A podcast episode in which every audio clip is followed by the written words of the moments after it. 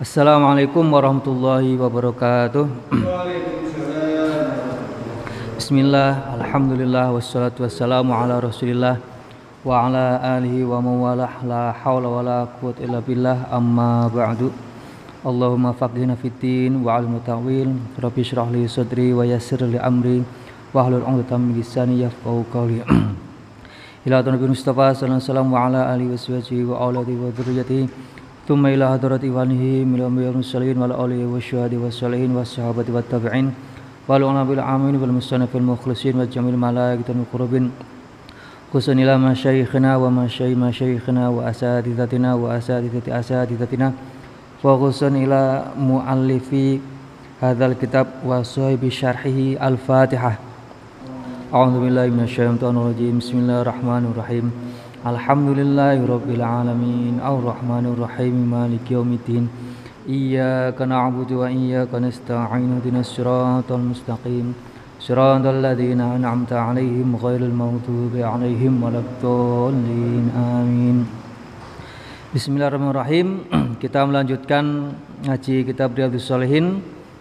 Kali ini sudah memasuki bab baru ya. Yang sebelumnya bab sabar sudah selesai hadis-hadisnya sekarang kita masuk di bab baru yaitu babun fisidqi. Bab tentang asidq. Asidik ya. Sidik itu sering diartikan jujur atau benar ya. jujur, benar. Nah itu. Uh, tapi jujur atau asidku ya dalam uh, sebagian ulama ya, mengartikan asidku itu jujur itu ya istiwa usiri wal alaniyati. Jadi antara sir ya yang saat dalam kondisi tidak atau dalam dalam kesendirian ya e, dan saat dalam kondisi ramai itu sama saja ya. Jadi istiwa usiri wal alaniyati ya. Ketika lagi sendirian ya sikapnya sama dengan ketika sedang rame-rame gitu ya. Artinya ketika lagi bersama orang-orang, bersama orang banyak, dia jaga image gitu ya. Menjaga diri dari apa penilaian orang. Maka ketika dia sendiri pun dia ya, sama seperti ketika sedang rame-rame ya. Sama-sama bersikap baik ya. Itu namanya istiusri wal alaniyati ya. Artinya ketika dia jaga image di depan orang-orang yang memang sifatnya seperti itu ya, bukan dibikin-bikin bukan dibikin-bikin ya.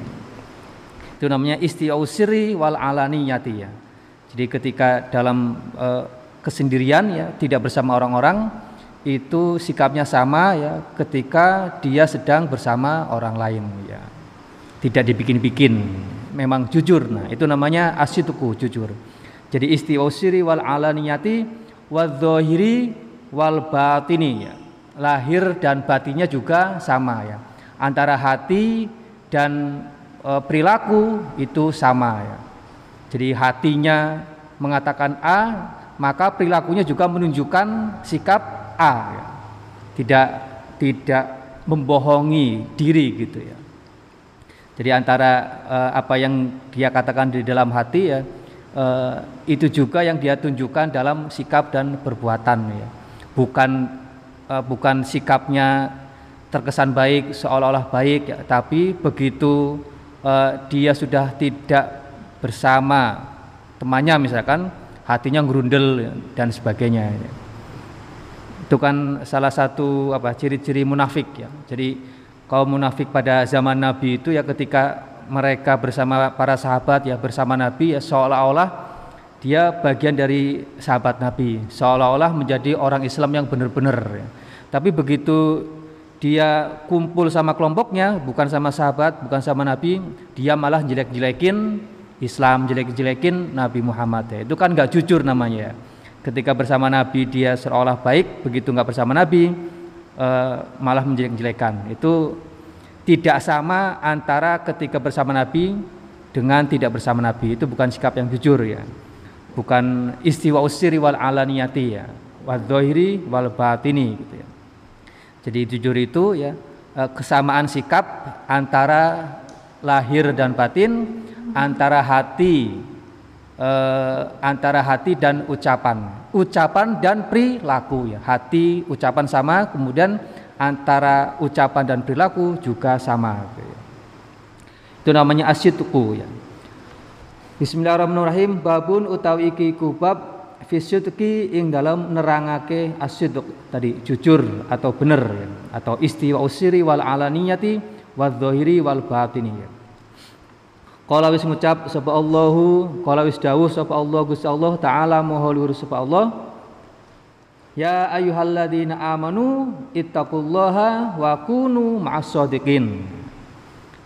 Ya ayyuhalladzina amanu ya ayyuhalladzina he wong kang padha he wong-wong amanu kang padha iman sapa alladzina ittaqullah ittaqu padha takwa sira kabeh Allah ing Gusti Allah wa kunu lan ana ana sira kabeh iku masodikina sartane sartane piro-piro wong kang padha bener piro-piro wong kang padha jujur bahaya orang-orang beriman bertakwalah kepada Allah dan jadilah bersama orang-orang yang jujur ya.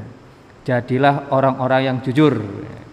Nah, itu dari yang pertama dari Al-Qur'an yang dikutip oleh Imam Nawawi di bab jujur ini, bab sidq. Wa qala wis dawuh sapa Allah taala maulur sapa Allah wasadiqina lan piro-piro wong kang wong lanang kang padha jujur wasadiqati lan piro-piro wong wadon kang padha jujur. Wasadiqina wasadiqat ini penggalan dari eh, rangkaian ayat sebelumnya ya. Jadi wasadiqin wasadiqat. Jadi ada delap di penggalan akhirnya ya. A'addallahu lahum maghfiratan wa ajron azima. Jadi orang-orang yang jujur itu akan diberi ganjaran oleh Allah ya berupa ampunan dan e, pahala yang besar. Jadi ada 10 itu yang disebutkan di dalam ayat salah satunya as-sadiqin was-sadiqat ya. Jadi innal muslimina wal muslimati wal mu'minin wal mu'minat ya. Muslimin wal muslimat yang pertama, mukminin wal mukminat yang kedua ya. Wal qanitin wal qanitat yang ketiga ya. Was-sadiqin was-sadiqat yang keempat ya. Kemudian lanjutnya ada was-sabirin was-sabirat wal khasyiin wal khasyiat Terus wal mutasaddiqin wal mutasaddiqat ya. was-shaimina was-shaimat wal hafidhina furujahum wal hafidhat ya. wadz-dzakirina Allah katsira wadz-dzakirat ya. itu 10 a'addallahu lahum maghfiratan wa ajran 'azima ya.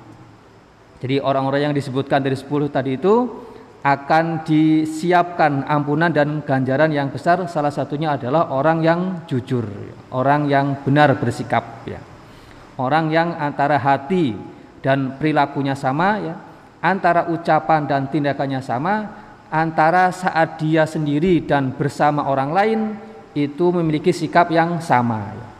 atau lawan katanya itu bohong gitu ya Wa qala lan ngucap sapa ta'ala Allah Gusti Allah taala falau sadaku falau sadaku falau sadaqullaha lakana khairal lahum falau mongko lamun sodaku podo jujur podo bener.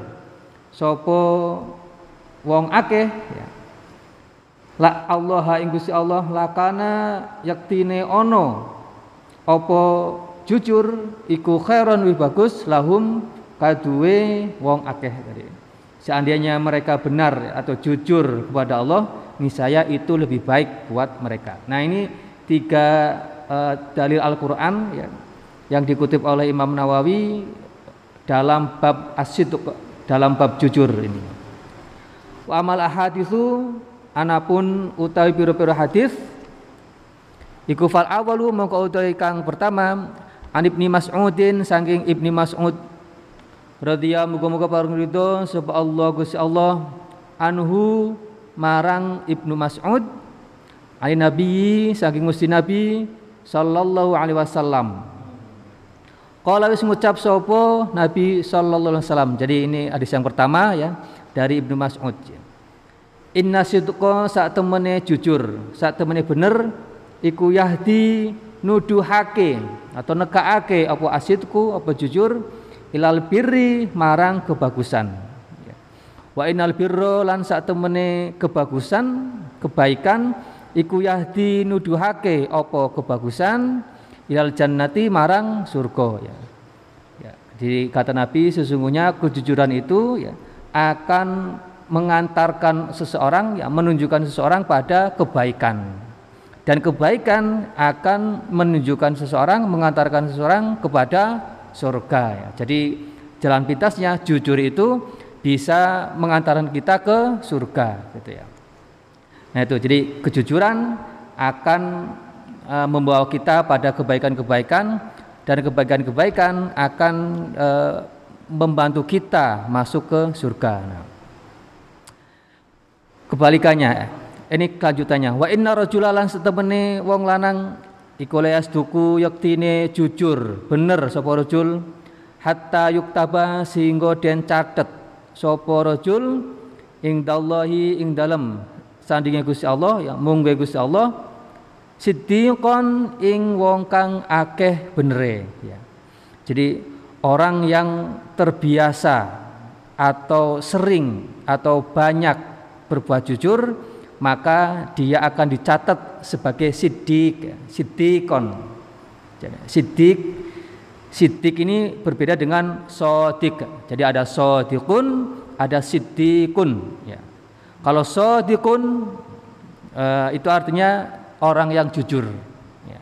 kalau sidikun itu artinya orang yang punya watak jujur.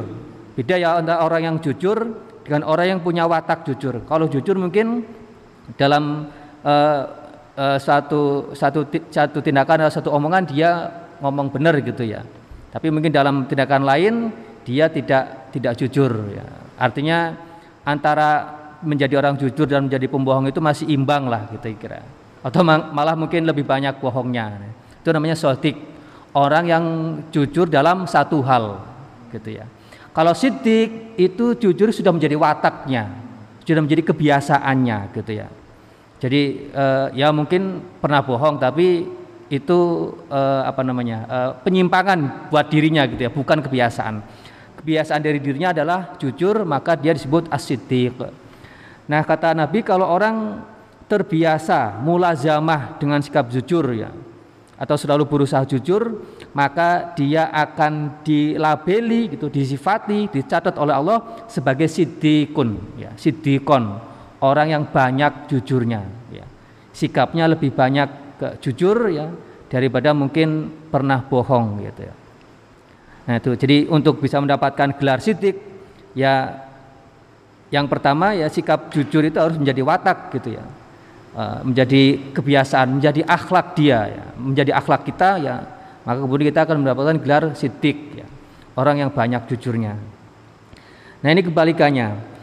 Wa innal kadibalan satemene goroh iku yahdi nuduhake opo goroh ilal fujuri maring laku Allah ya.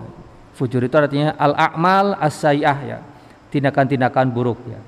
Wa inal kadiba yahdi ilal fujur ya. Jadi bohong itu ya sikap bohong, berbuat bohong itu akan mengantarkan seseorang pada perbuatan yang buruk. Ya. Kan kita sering pernah dengar ungkap, ungkapan ya. Jadi kebohongan itu ya seseorang akan menutupi kebohongan dengan kebohongan yang lainnya. Iya kan? Ya karena kebohongan yang pasti dilakukan karena salah gitu ya. Dan dia nggak mau ketahuan uh, sebagai pembohong, maka dia akan ditutupi kebohongan itu dengan kebohongan yang lainnya. Ya kebohongan berikutnya juga akan ditutup dengan kebohongan lain terus terus terus gitu ya. Itu kalau ya nanti ada itu babnya. Kalau itu lain ya, nanti nanti ada ada kisahnya itu ya. Orang jujur demi kebaikan atau jujur karena eh, kondisi yang memaksa dia harus berbohong atau bohong ya, bohong karena kondisi yang memaksa dia harus berbohong. Sebelumnya kan pernah diceritain ya tentang siapa sahabat Amar bin Yasir ya. Saya ingat nggak bu ceritanya? Sahabat Amar bin Yasir, Yasir ya. Jadi Amar bin Yasir ini eh, di antara orang-orang yang keluarga yang pertama pertama masuk Islam. Ya. Karena awal-awal masuk Islam itu masih banyak intimidasi ya. Keluarga Amr bin Yasir ini sampai di ya sampai diintimidasi bukan cuma diintimidasi malah disiksa gitu ya. Orang tuanya dibunuh ya, bapak bapaknya dibunuh ibunya dibunuh ya, di depan si Amr bin Yasir ini karena orang tuanya nggak mau keluar dari agama Islam ya. Disuruh kembali ke agama jahiliyah nggak mau ya. Akhirnya giliran Amr bin Yasir ya, orang tuanya dibunuh di depan matanya kan pasti takut juga kan ya e, gampangnya tinggal milih mau mati atau mau balik ke jahiliyah ya. E, e, mencabut diri dari agama Islam yang sudah dianut ya. Akhirnya karena dia takut ya Amr bin Yasir ini bilang e, ya sudah kembali ke agama jahiliyah saja gitu ya.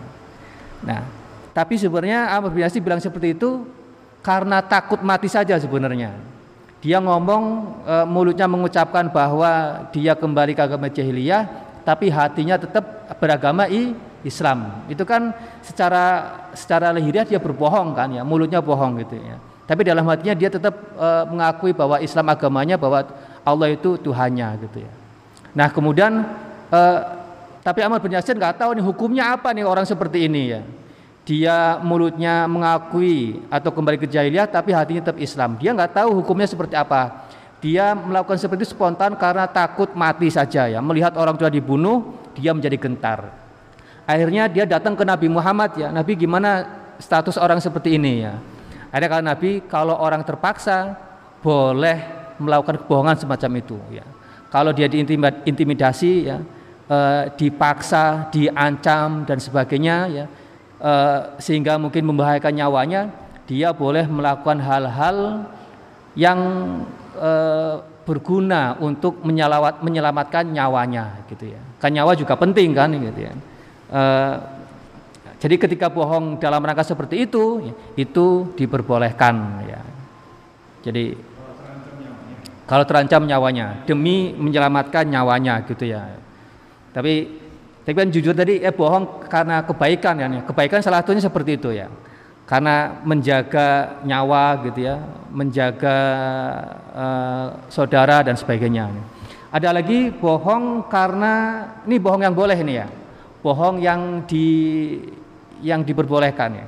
Kalau kita ingin mendamaikan dua orang yang berseteru gitu. Ya.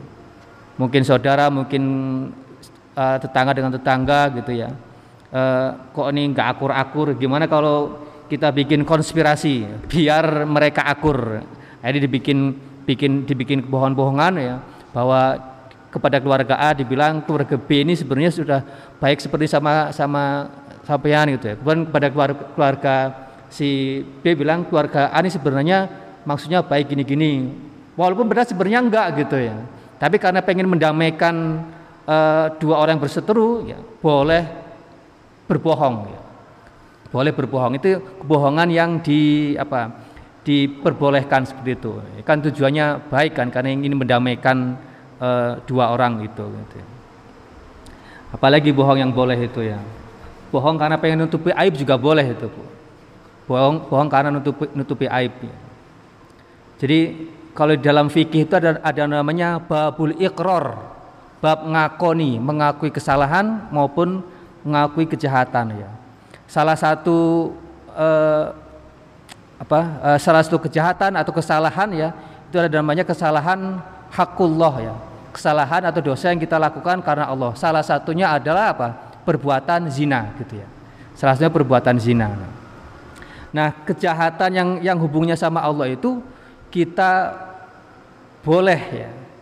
Boleh berbohong tidak melakukannya boleh berbohong tidak melakukannya asal nggak ada saksi-saksi yang tahu gitu kan kita boleh menutupi aib bahwa misalkan e, berzina dan dan dan mengakui bahwa saya tidak melakukan zina. Mungkin pada walaupun sebenarnya dia berzina gitu ya tapi demi menutupi aib dia boleh e, mengatakan bahwa saya tidak berzina. Asalkan tobat gitu ya. Bukan bukan kemudian e, iya apa namanya ngaku-ngaku nggak berbuat dosa tapi untuk menutupi aib biar dia bisa melakukan melakukan lagi melakukan dosa yang lain itu ya. Jadi e, berbohong tidak melakukan dengan catatan dia tobat gitu ya. Kecuali kalau ada saksi ya dia berbohong kan percuma juga karena kan sudah ada saksi-saksi gitu ya. Nah itu itu ada ada kebohongan-kebohongan yang boleh dilakukan ya e, tapi bukan bukan kebolehan yang mutlak ya, kebolehan dengan syarat tadi. Tadi untuk menyelamatkan nyawa ya, menyelamatkan harga diri gitu ya. Dengan disertai penyesalan atas perbuatan dosa yang kita lakukan gitu ya. Nah, selebih, sel, uh, selain itu ya, maka ya kejujuran itu lebih utama gitu kan. Karena namanya kita jujur dengan bohong itu kan pasti lebih menenangkan bersikap jujur kan daripada berbohong ya. Bohong itu kan bikin gelisah, bikin nggak tenang itu kan. Ya. Di sawah. Heeh. Ada orangnya. Itu eh, karena jujur. Terus kalau mau izin dulu mungkin ah sudah tanggung di di Tegalan Tegalannya jauh gitu ya. gitu ya, Bu. Iya. Hmm. Hmm. Nggak ada orangnya. Iya, kan mau izin masa bolak-balik kan agak repot gitu ya. Mending langsung ngambil dulu baru uh, izin kemudian gitu ya. Ya nggak apa-apa asal tadi diizinkan kan, ya. asal diizinkan. Nah pada dasarnya ketika kita ngambil tanpa izin itu itu kesalahan ya dosa kan karena kan e, belum tentu diizinkan juga kan belum ada izinnya walaupun kita nanti akan izin tapi bukan belum tentu diizinkan ya pada saat ngambil itu e, kesalahan dosa lah ya kalau mau dianggap dosa dosa kecil lah nah ketika ibu misalkan izin ke, ke orang yang punya dan diizinkan maka itu jadi kebaikan. Nah kebaikan ini menghapus dosa yang tadi. Kan kebaikan bisa menghapus menghapus e, keburukan kan ya. Ngambil bayamnya tetangga itu dosa bu. Dosa kecil gitulah bukan bayam kan ukurannya kecil gitu ya. Tapi kan kita punya niat untuk izin kan walaupun kita punya niat izin tapi sudah dianggap dosa itu ya. Karena kan e, izinnya nanti kan masih belum jelas kan.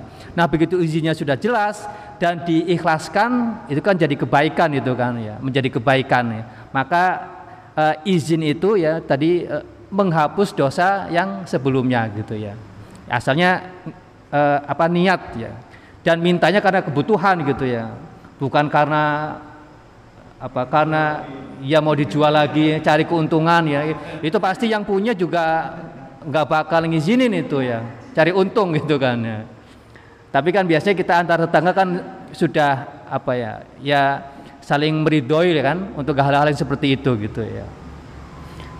Ya kalau hal seperti itu ya insya Allah di inilah bolehlah diperbolehkan ya. Itu kan sudah uh, apalagi mungkin sudah sesama tetangga akrab gitu kan ya tapi ya sebaiknya jangan ya jangan dilakukan gitu lah. Kecuali kalau memang sudah benar-benar yakin sebagai tetangga teman yang akrab yang apa-apa enakan gitu ya. Sudah diperhitungkan kalau hal kecil kayak gini ya insya Allah nggak apa-apa gitu ya. Walaupun mungkin juga siapa tahu tetangganya lagi nggak enak juga lagi nggak mood perasaannya kemudian didatangi tadi saya ngambil bayamnya. Bisa jadi kan lagi emosi juga kan. Perasaannya nggak enak gitu. Iya iya apalagi nanti kalau izin ibu juga sambil bawa makanan bu gitu sambil bawa ikan gitu ini saya anu bawa ini ada masak tadi masak banyak ikan ini bu terus bilang saya juga tadi ngambil bayamnya pasti dibolehin itu gitu kan Iya.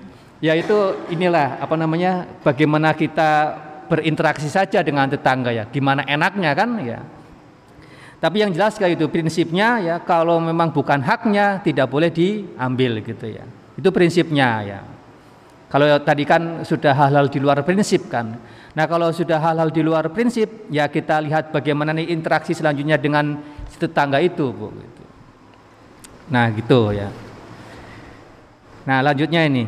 Wa innal fujur eh sudah tadi. Wa innal fujuro yahdi ilan nar ya. Wa innar rajul wa innar rajula nah wa innal fujuro oh dari mana tadi? Wa innal kadiba ini ya. Wa innal kadiba yahdi ilal fujur ya tadi eh, eh, kebohongan itu bisa mengantarkan seseorang pada perbuatan buruk ya. Tadi itu ya. Salah satu perbuatan buruknya ya perbuatan bohong yang lain ya. Jadi kebohongan itu bisa mengantarkan pada keburukan salah satunya kebohongan itu. Jadi seseorang akan menutupi kebohongannya ya dengan kebohongan yang lain nah gitu wa innal fujura lan satu menilaku Allah iku yahdi nekake nuduhake apa fujur laku Allah ilan nari marang neraka ya. Nah jadi perbuatan buruk ya akan mengantarkan seseorang pada atau menjerumuskan seseorang ke dalam neraka gitu ya. Nah itu ya. Jadi yang membuat dia terjerumus ke neraka itu ya karena kebohongan-kebohongan yang yang tidak dia sesali, yang tidak dia tobati, malah diulang, malah ditambahi dengan kebohongan yang lain ya. Akhirnya kan kesalahannya numpuk-numpuk gitu ya. Kebohongan ditumpuk dengan kebohongan lain, ya, terus terus terus sampai menumpuk, ya sudah itu akan menjerumuskan dia ke dalam neraka karena semakin banyak kesalahan yang ditumpuk-tumpuk itu. Wa inna rajulan lanang Nah, rojulnya bukan cuma laki-laki saja ya semua orang ini, laki-laki dan perempuan. Layak ribu yaktine goroh sapa rajul hatta yuktaba sehingga den catet sapa rajul ing dallahi mungge Gusti Allah ya ing dalam sedeng Gusti Allah kadzaban ing wong kang akeh goroe. Kadzab sama dengan kadhib tadi. Kadhib tadi orang yang berbohong pada satu hal. Kalau kadzab itu pembohong. Jadi bohong itu sudah menjadi wataknya, menjadi akhlaknya ya. Akeh goroeh gitu ya. Sudah dikenal sebagai pembohong. Mungkin jujurnya bisa dihitung. Selebihnya itu uh, sikap bohong. Itu namanya kadzab ya. Orang yang banyak uh, gorohnya. Nah, kata Nabi ya, kalau orang sudah banyak atau sering berbuat bohong ya, bohong itu sudah menjadi wataknya, maka dia akan dicatat sebagai kadzab ya, orang yang banyak gorohnya gitu ya. Ya kalau yang melabeli Gusti Allah itu ya sudah pasti akibatnya buruk kan ya. Sudah pasti benernya ya. Tuh, wa inna rajula layak dibu hatta yuktaba indallahi kadzab ya. Nah itu. Jadi kalau kita berbuat jujur dan jujur itu menjadi akhlak kita, maka Allah akan menjuluki kita dengan siddiqon, orang yang banyak uh, jujurnya. Nah, sebaliknya kalau kita uh, menjadikan bohong itu menjadi akhlak kita ya, wataknya uh, sering berbohong, maka kita akan dilabeli sebagai kadzab ya, orang yang banyak gorohnya, banyak bohongnya gitu. Muttafaqun alaihi. Asani iku utawi kang bido iku an Abi Muhammadin saking Abi Muhammad Al Hasan ibni Aliin Hasan bin Ali Ibni Abi Thalib bin Ali bin Abi Thalib. Nah, Abu Muhammad Hasan bin Ali bin Abi Thalib ya. Abu Thalib itu mantunya Nabi Muhammad, ya, suaminya Sayyidah Fatimah. Dari uh, Ali bin Abi Thalib dan Sayyidah Fatimah lahir anak namanya Hasan ya. Hasan dan Husain, dua orang. Ya. Hasan yang disebutkan Hasan. Hasan ini cucunya Nabi berarti ya. Hasan ini cucunya Nabi yang yang memberi memberi nama juga mbahnya kakeknya nih Hasan ya. Hasan ini yang yang ngasih nama bapaknya. Ya. ini hadisnya diriwayatkan oleh cucu Nabi sendiri An Muhammad Muhammadin Al Hasan bin Ali bin Abi Thalib. Radhiyallahu muga-muga bareng ridho. Sapa Allah Gusti Allah anhuma saking Hasan lan Ali dari Hasan dan uh, ayahnya. Kola ngucap sopo Hasan bin Ali Hafidhu apal sapa ingsun min Rasulillahi saking Gusti Rasul sallallahu alaihi wasallam. Kata Hasan bin Ali saya hafal sebuah uh, dawuh dari mbah saya, dari kakek saya. Dak, ini kata Nabi, dak ninggalono sira.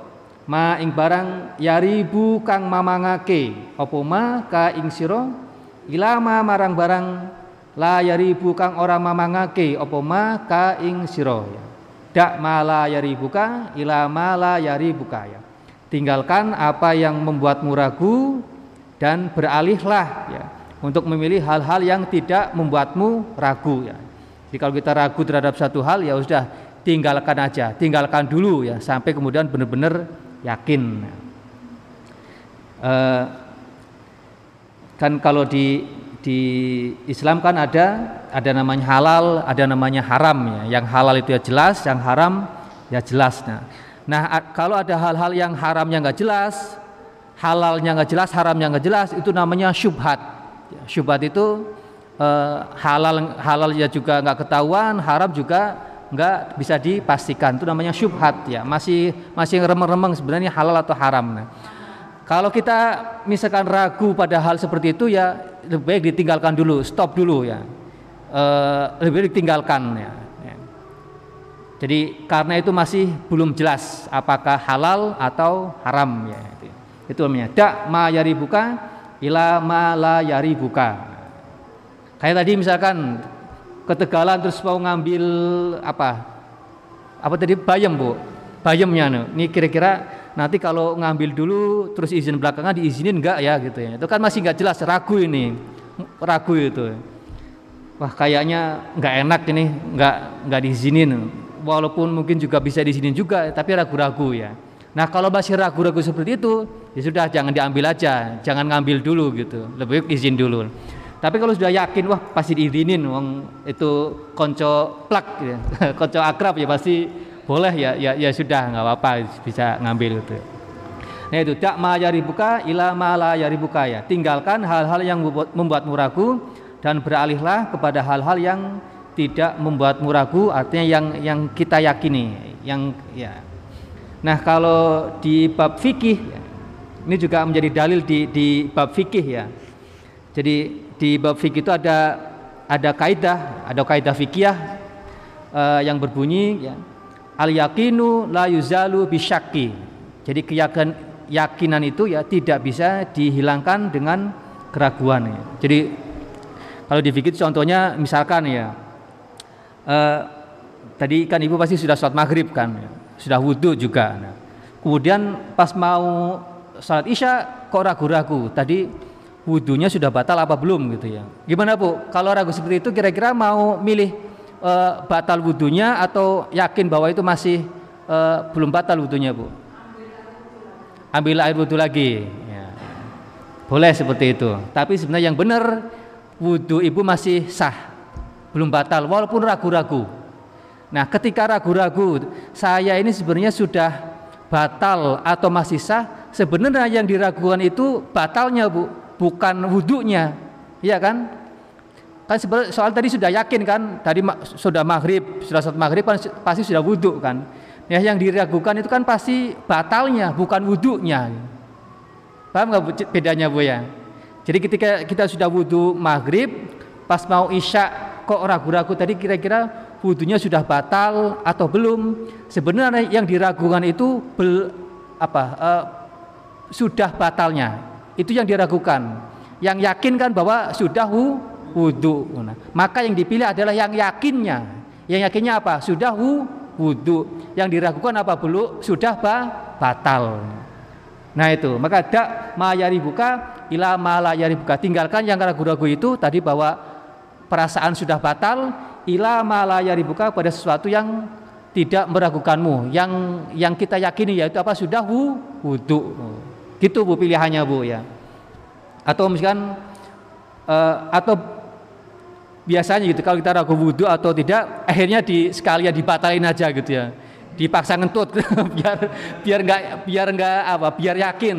Yakinnya malah malah dibatalin. Sebenarnya secara fikih yang betul itu kita yakin bahwa wudhunya belum batal. Karena kan sudah diawali dengan wudhu gitu ya. Itu yang yang yang di yang diyakinkan. Nah, atau juga mungkinnya juga sering ini, kalau kita ragu-ragu sholat isya misalkan, ini rokaat keempat apa ketiga ini sebenarnya ini, e, rokaat terakhir atau memang sebenarnya baru rokaat ketiga itu ya. Nah, kira-kira ibu pilih yang mana bu? Ya, ragu-ragu rokaat ketiga atau keempat, mana itu? Kira-kira coba dak ma yaribuka ila ma la. Yang yakin mana, yang ragu mana. Kalau eh, apa sudah rokat keempat, ketiga atau keempat yang dipastikan yakin apa? Rokat ketiga. Jadi kalau kita ragu rokat ketiga atau keempat, itu yang yakin yang sudah dipastikan benar itu rokat ketiga. Yang diragukan rokat keempat. Maka kalau kita sholat isya misalkan atau isya duhur atau asar yang empat rakaat, kalau kita ragu e, baru rokat ketiga atau sudah rokat keempat, sebenarnya kita baru rokat ketiga. Kemudian nambah lagi ya nambahi uh, satu rakaat. Karena kan sholatnya kan empat rakaat kan ya. Jadi kita pilih rakaat yang ketiga yang kita yakini itu sebenarnya gitu ya. Jadi kalau kita ragu-ragu rakaat ketiga atau keempat sebenarnya yang kita ragukan itu rakaat keempat. Rakaat ketiganya sudah pasti kan sudah pasti rakaat ketiga itu. Nah itu. Jadi uh, pilih yang meragukan eh pilih yang meyakinkan untuk meninggalkan uh, yang diragukan gitu ya. Iya salat sendiri juga seperti itu. Jangan kau salat sendiri sholat jamaah juga kadang seperti itu. Imamnya terutama ya. Kalau makmumnya kan tinggal ngikut kan ya. Terutama imam itu. Untungnya kalau jamaah kan kalau sebagai makmum yang ikut aja kalau sebagai imam kan diingetin sama makmumnya kan. Ya memang sholat sendiri kayak gitu ya. Maka itu kan berkahnya sholat jamaah seperti itu kan sebagai makmum kita ngikut aja ya. Walaupun pingin sholatnya apa ngelantur. Tapi kan dipandu oleh imam rokaatnya bener gitu kan ya. Nah itu ya. Dak maya dibuka ila mala dibuka kecuali gini bu. Tadi eh, ragu-ragu sudah wudhu apa belum ya? Nah kira-kira betul yang mana itu bu? Yang yang yang yakin mana itu? Sudah wudhu atau belum? Belum itu. Jadi kalau yakin sudah wudhu atau belum, berarti be, belum. Kenapa? Sebab kita waktu lahir itu nggak wudhu bu. Ya kan, begitu lahir kita kan nggak wudhu kan. Jadi kalau pertanyaannya, uh, saya ini tadi mau sholat uh, duhur, ya. sudah wudhu apa belum? Dari Tegalan ini sudah wudhu apa belum? Itu pasti be, belum. Ya. Ya, pasti be, belum ya. Sebab uh, kalau kita ragu sudah wudhu atau belum, sebenarnya yang diragukan itu belum wudhunya. Ya eh, apa yang diragukan itu ya ya belum wudhunya gitu ya. Maka kita pilih bahwa kita memang belum wudhu ya. Eh, makanya ada ada kaidah ya eh, al aslu bakau makana ala makana ya. Jadi pada pada dasarnya eh, sesuatu itu tetap sebagaimana pada awalnya ya. Kan kita pada awalnya kan waktu lahir belum belum dalam kondisi wudhu kan ya. Jadi kalau ada keraguan kita sudah wudhu atau belum, pada dasarnya kita belum wudhu, maka baru wudhunya. Kecuali kalau tadi itu wudhunya sudah batal atau belum. Nah, itu maka yang yakin itu wudhunya belum batal. Karena kan tadi kita yakin sudah wudhu kan ya. Nah itu eh, apa? Kira-kira contoh dari dak ma yaribuka ilama la yaribuka dari eh, contoh-contoh fikih gitu ya. Nah itu, makanya kan dalam fikih aturannya seperti itu. Dak ma yaribuka ila mala yaribuka ya. Tinggalkan sesuatu yang membuatmu ragu kepada sesuatu yang tidak membuatmu ragu ya. Kalau contoh keseharian ya tadi itu ya. Kira-kira ini e, diizinkan atau enggak ya. Kira-kira ini makanan boleh dimakan atau enggak ya. Diizinin atau enggak dan seterusnya. Fa inna syidqa satu meni jujur ikut tumak ninatun tenang sebab kejujuran itu ya e, pasti mendatangkan ketenangan. Ini sudah menjadi watak manusia ini ya. Sudah menjadi e, apa namanya e, perasaan manusia secara naluriah seperti itu ya. Hati kita ini ya pada hakikatnya pasti pengennya jujur ya. Makanya disebut bohong kan e, sesuatu yang tersembunyi kan ya. Padahal dalam hati ini kita nggak pengen bohong ya. Tapi karena ada dorongan dari dari luar ya, dari e, bersifat lahiriah karena dorongan tertentu akhirnya berbohong padahal hatinya nggak mau berbohong. Karena itu sudah menjadi watak manusia itu. Pasti maunya maunya ju, jujur ya. Karena hati itu pada prinsipnya pengen merasakan ketenangan ya. Apalagi hati atau ruh itu, ruh itu kan diberikan langsung oleh Allah ya. Maka sifat ruh ya, sifat hati itu pasti jujur, pasti pengen ketenangan ya. Kok kenapa bisa bohong? Yang bohong bukan hatinya, yang bohong lahiri yahnya, lahiriahnya itu yang bohong gitu ya. Iya kan sikap-sikap uh, sikap sikap mungkin untuk menyiasati dengan orang lain gitu ya. Karena ada dorongan tertentu akhirnya dia berbuat siasat, berbuat bohong. Yang itu sebenarnya mengingkari hatinya itu ya. Karena hati itu pada dasarnya selalu pasti pengen jujur, pengen tenang itu fa inna sidqa tumakninatun karena jujur itu ya tumak ninah tenang membawa ketenangan wal kadzibah lan sak temene goro iku ribatun mamang ya, keraguan. Nah, ini goroh ya, itu bukan sifat hati, bukan sikap hati. Hati itu pasti akan memilih kejujuran gitu ya. E, kayak tadi itu ya contohnya Amr bin Yasir gitu kan, walaupun mulutnya dia mengatakan e, apa kembali ke jahiliyah, tapi hatinya kan tetap kan ya, tetap e, menyembah Allah dan dan sebagainya ya. Atau sebaliknya gitu ya. Walaupun secara lahiriah dia mengatakan e, bersikap benar ya, walaupun dalam hatinya dia bohong, itu pasti hatinya merasa tersiksa itu ya. Ya. Hat, e, secara lahiriah seolah bersikap baik, padahal mungkin itu bertentangan dengan dengan hatinya ya, karena sebenarnya lahiriahnya ini pengen pengen meluapkan apa yang ada dalam hatinya gitu ya. Itu pasti hatinya akan merasa merasa gelisah ya, tidak tenang karena antara yang lahir dan batinnya tidak tidak sinkron gitu ya. Nah itu wal kadiba ribatun ya. Jadi kebohongan itu akan membawa keraguan ya, membawa ketidaktenangan dalam hati gitu ya. Rawais riwayatake hu ing hadis sapa atur Tirmidzi Imam Tirmidzi wa qala ngucap sapa Tirmidzi haditsun hasanun hadis hasan.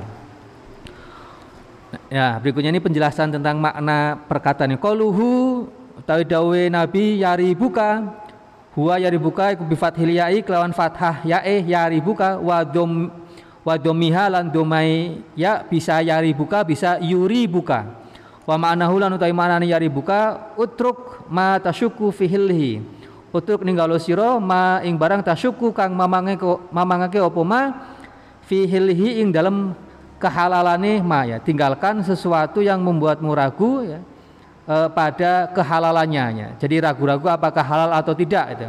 Wa'dilan eh, ngaliyo sira ilama marang barang la tasyuku kang ora mamangake opo la tasyuku kang ora mamang sapa sira fihi ing dalem ma. Jadi tinggalkan sesuatu yang eh, masih diragukan kehalalannya untuk kemudian beralih kepada sesuatu yang sudah jelas kehalalannya itu. Itu namanya yari buka. Asal itu utawi kambing telu ya. Hadis yang ketiga tentang kejujuran, tentang asyid An Abi Sufyana saking Abu Sufyan Sakhr bin Harbin, Sakhr bin Harb. Radhiyallahu muga-muga paridho sapa Allah Gusti Allah anhu saking uh, Sakhr bin Harb. Fi hadithihi ing dalam hadis Sufyan bin Sakhr atau wili kang dawa. Fi qissati Hirak Hirak Hirokla ing dalam kisah Hir, Hirokla Raja Heraklius ya kalau diterjemahkan Raja Hirok, Heraklius Kaisar Heraklius Kala ngucap sopo Hiroklu Raja Hirak Hiroklu Heraklius Heraklius Famada mongko utawi opo iku yakmuru merentah uh, sopo nabi kum ing sura yakni ngarepake sapa Hirokla an nabiya ing Gusti Nabi. Jadi kata Heraklius, apa yang diperintah uh, oleh nabimu kepada kalian ya.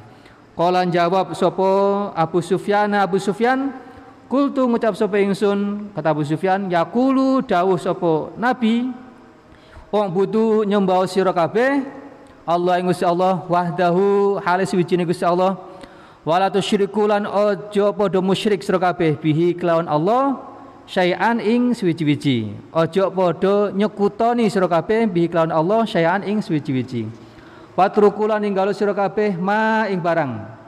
Yakulu kang ucap sapa sira kang ucap sapa aba hukum piro-piro bapak sira kabeh. Wayak muru lan merentahake sapa nabi nah ing kita bis salati kelawan salat wasidqi lan jujur nah nih wasidqi lan jujur wal afafi lan afaf ya ninggalake keharaman meninggalkan keharaman ya. Wasilati lan silaturahim muttafaqun alaih jadi ini hadisnya diriwayat, diriwayatkan oleh Abu Sufyan bin Sakhr bin Harb nah di sebelumnya kan Sufyan Abu Sufyan ini kan sudah dijelaskan ya jadi Abu Sufyan itu salah satu tokoh Quraisy ya istrinya salah satunya namanya Hindun Hindun bin Utbah Hindun bin Utbah. Karena salah satu istri Nabi juga namanya Hindun kan, tapi bukan Hindunnya ini. Ini Hindun bin Utbah. Jadi Abu Sufyan dan uh, Hindun suami istri ini ini kan yang menjadi otak ya, menjadi dalang dari pembunuhan paman Nabi yang bernama Ham Hamzah ya pada perang Uhud ya. Dengan ceritanya uh, Abu Sufyan dan Hindun ini uh, dendam ya kepada Hamzah ya karena Hamzah telah membunuh uh, kerabat Hindun dan Abu Sufyan pada perang Badar ya. Ya, dari perang Badar kan sudah diceritakan ya perangnya pun satu lawan satu itu ya.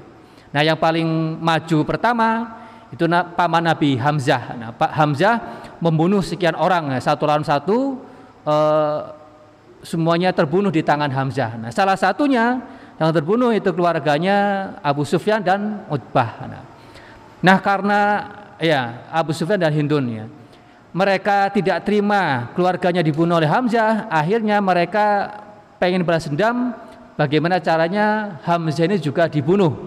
Akhirnya ada kesempatan perang Uhud. Nah, pada perang Uhud inilah uh, Abu Sufyan dan uh, Hindun nyuruh ya pembunuh bayaran namanya Wahsy, seorang budak ya. Jadi budak ini bukan pasukan perang, tapi uh, pembunuh pembunuh bayaran di khusus apa diutus ke perang uh, Uhud khusus untuk membunuh Hamzah. Ya. Akhirnya benar kejadian kan? Uh, Hamzah berhasil dibunuh ya karena Hindun punya dendam yang luar biasa kepada Hamzah. Akhirnya Hamzah dibelah dadanya ya sampai kisahnya kan gitu ya uh, jantungnya diambil dimakan mentah-mentah gitu ya itu saking dendam luar biasa Hindun terhadap Hamzah. Nah, nah singkat cerita ya, Hindun dan Hamzah ini masuk Islam. Nah itu ya, Allah itu maha maha kuasa untuk membolak balik hati seseorang kan? Yang awalnya dendam luar biasa kepada Islam kepada Nabi ya. Kalau Allah sudah berkehendak ya sudah akhirnya dia masuk Islam ya. Hindun dan dan uh, Abu Sufyan ini. Dan Wahsy juga termasuk itu yang membunuh membunuh membunuh paman Nabi.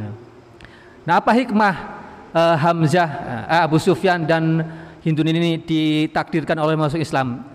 Uh, Abu Sufyan dan Hindun ini tokoh Quraisy ya, tokoh Quraisy. Nah, kalau tokohnya sudah masuk Islam, itu kemungkinan besar kaumnya, masyarakatnya juga akan ikut.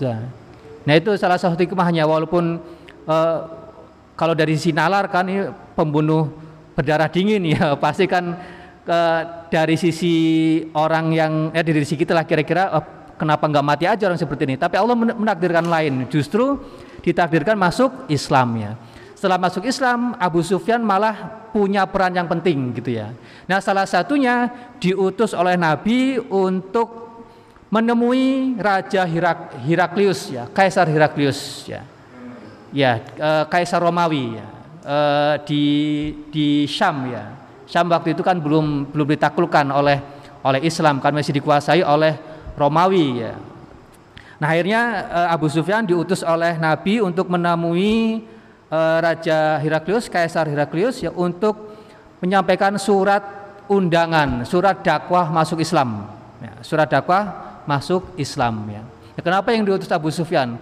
Karena Abu Sufyan ini pinter ngomong, ya, pinter ngomong ya, pinter puisi, pinter bikin syair gitu ya jadi jago kalau bikin syair untuk uh, membela kabilahnya. Nah, dia diutus ke ke sana ya menemui Heraklius karena Nabi melihat ini orang pinter ngomong ini, omongannya enak ya, pasti uh, cocok untuk uh, sebagai misi diplomasi kira-kira seperti itu. Nah, nah begitu sudah ketika sudah menemui Raja Heraklius, ya, hadisnya panjang itu, ceritanya panjang. Uh, ketika Abu Sufyan sudah sampai di Heraklius ya menyampaikan surat yang ditanya pertama itu ya oleh eh, Heraklius ya maksudnya Nabi Muhammad ditanya-tanya oleh Heraklius tadi kan Abu Sufyan menyampaikan bahwa ini ada nabi ada seorang nabi mengajak Anda untuk masuk Islam ya. kan eh, pas ditanya-tanya dulu kan disambut dengan baik kemudian pengen tahu apa sebenarnya siapa dan apa misi dari nabi baru ini gitu ya.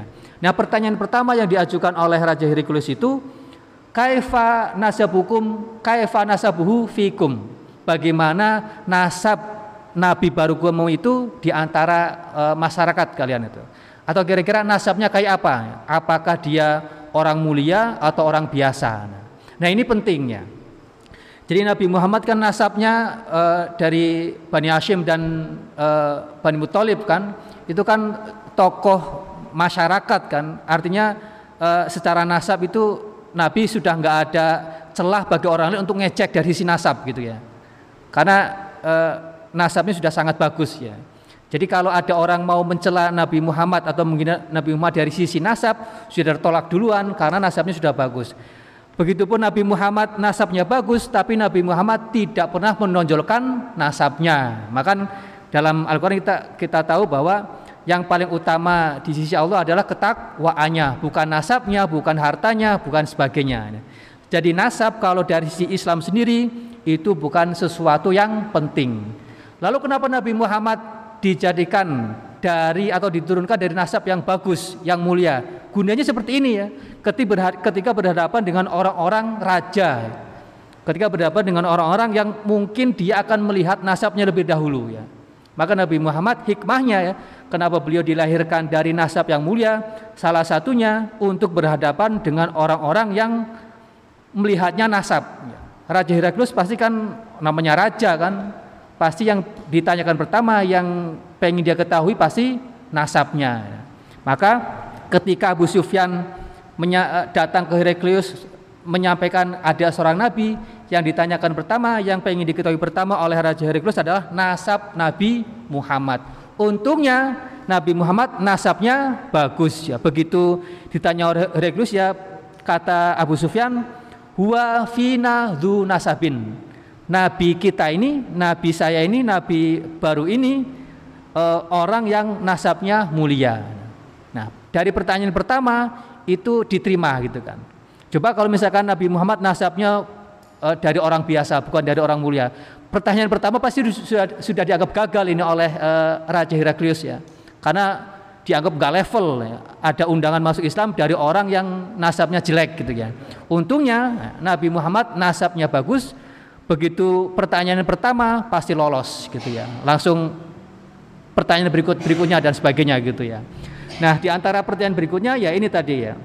Uh, apa yang uh, apa ajaran ya? Kalau tadi pertama ditanya nasabnya ditanya silsilahnya gitu ya. Ini juga kira-kira kalau kebiasaan kita nih kalau lagi lamaran pasti kayak gitu kan ya.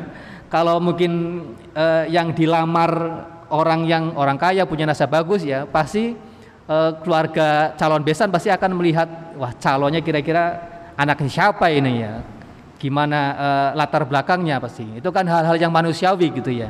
Maka begitu juga dengan uh, yang terjadi antara Raja Heraklius dengan Nabi Muhammad ya. Nah pertanyaan berikutnya itu apa ajarannya? Fama fama dayak merukum apa yang diperintahkan oleh nabimu kepada kalian? Kata kata uh, kata Abu Sufyan menyampaikan uh, isi apa namanya menyampaikan pesan dari Nabi Muhammad ubudullaha wahdahu wala tusyriku bi syai'an. Jadi sembahlah Allah ya. Dan jangan uh, musyrik ya. jangan menyembah uh, sesembahan lain selain Allah gitu ya.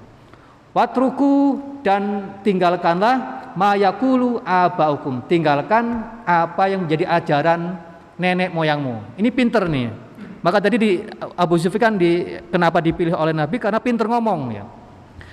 Abu Sufyan nggak bilang tinggalkan ajaranmu. Ya. Raja tinggalkan ajaranmu bukan seperti itu. Yang dibilang tinggalkanlah ajaran nenek moyangmu. Ya. Ini akan apa? menghindari resiko ketersinggungan. Ya. Coba kalau misalnya dibilang raja ajaranmu itu sesat. Ya. Ajaranmu sekarang ini sesat. Ya. Tapi yang disampaikan oleh uh, Abu Sufyan ya tinggalkanlah ajaran nenek moyangmu. Jadi tidak langsung ke ke rajanya tapi yang disasar adalah ajaran nenek moyangnya. Ya sudah otomatis pengen mengatakan bahwa ajaran kamu raja juga sebenarnya tidak tepat. Nah, tapi Abu Sufyan tidak mengatakan secara langsung ya, tapi likaliku dulu biar eh, menghindari risiko risiko tersinggung ya. Kalau raja sudah tersinggung pasti kan risikonya berat kan ya. Watruku ma yakulu abaukum wa lan perintah sapa eh, nabi nah yang kita bisa latih kelan salat wasidqi lan jujur. Jadi eh, di ajaran nabi baru ini kata Abu Sufyan mengajarkan salat dan kejujuran wal afafi dan meninggalkan hal-hal yang haram wasilati dan silaturahim. Jadi uh, Abu Sufyan menyampaikan dua hal kira-kira seperti kalau di kalau dikategorikan. Jadi hal yang ber, terkait dengan keimanan, dengan akidah, hal-hal yang yang kedua hal-hal yang terkait dengan hubungan kemasyarakatan atau akhlak kira-kira seperti itu ya. Nah itu ya. Tapi kemudian singkat cerita Raja Heraklius ini menolak ya, menolak untuk mengikuti ajaran Nabi Muhammad ya. Bukan karena eh, bukan karena tidak menerima ajaran-ajaran baiknya gitu ya. Tapi bisa jadi tidak cocok dengan konsep eh, teologinya kira-kira. Tidak, tidak cocok dengan konsep teologinya kalau dari sisi ajaran-ajaran tadi silaturahim ya, afaf ya, asyid itu diterima oleh Raja Heraklius ya. Karena ini kan mungkin uh, apa namanya uh, ajaran umum gitu ya. Nah, uh, ya. Jadi yang yang mungkin nggak cocok itu terkait dengan teologinya akhirnya ya ketuhanan yang ditolak ya. Uh, tapi yang jelas raja ini menerima dengan baik ya, menyikapi utusan nabi ini dengan baik ya menolak pun dengan baik-baik. Nah, nah itu ya. Nah sedikit lagi. Ar-Rabi'u tawi kang papat an Abi Sabitin saking Abi Sabit wakilan dan ucapake Abi Sa'idin Abi Sa'id. Wakilan dan ucapake Abi Walid Abi Walid. Sahlib ni Hunayf Sahlib bin Hunayf. Wa huwa hale utawi Abi Sabit iku Badriun wong kang melu perang Badar radhiya muga-muga paring ridho sebab Gusti Allah anhu saking Abi Thabit ala nabiya saat temene Kanjeng Nabi sallallahu alaihi wasallam iku kala dawuh sapa nabi man utawa sapa wong iku saala nyuwun sapa man Allah Gusti Allah taala mahlur sapa Allah asyhadata ing kesyahidan bisidkin kelawan jujur kelawan temen balagho mongko bakal nekaake sapa Allah hu ing man. Balagha maka bakal nekaake hu ing man sapa Allah Gusti Allah. Mana zilas syuhada'i ing panggonane? Pira-pira uh, syuhada wong kang mati syahid. Wa in mata senajan mati sapa man ala firashihi ing atase ranjang turune man ya. Man Allah taala syahadah bisidkin balaghu balaghullahu manazil syuhada wa in mata ala firashihi orang yang meminta kesyahidan ya, meminta apa mati syahid secara tulus ya maka dia akan e, mendapatkan posisi syuhada posisi orang yang mati syahid walaupun dia tidak mati dalam peperangan. Walaupun matinya di atas ranjang di atas tempat tidur gitu ya. Nah ini. Ini kan seperti hadis yang mungkin sudah dijelaskan sebelumnya kan. Man hamma bihasanatin falam ya'malha kataballahu tabaraka wa taala indahu hasanatan kamilatan. Orang yang punya niat baik tapi tidak bisa melakukannya maka dia akan mendapatkan kebaikan yang penuh ya. jadi sekedar niat baik itu sudah mendapatkan kebaik mendapatkan kebaikan setara dengan kebaikan tersebut nah nah ini juga uh, orang yang pengen mati syahid, pengen mendapatkan ganjaran mati syahid ya, tapi dia tidak uh, tidak terkabulkan ya untuk bisa mati syahid. Tapi karena niatnya jujur, niatnya tulus ya, dia akan mendapatkan pahala syahid itu walaupun matinya di atas ranjang, di atas tempat tidur gitu ya. Ini uh, apa namanya? Uh, berkahnya bersikap jujur, berkahnya bersikap tulus gitu ya. Rawahu sing riwayatake ing hadis sapa muslimun Imam Muslim. Wa Wassalamualaikum warahmatullahi wabarakatuh.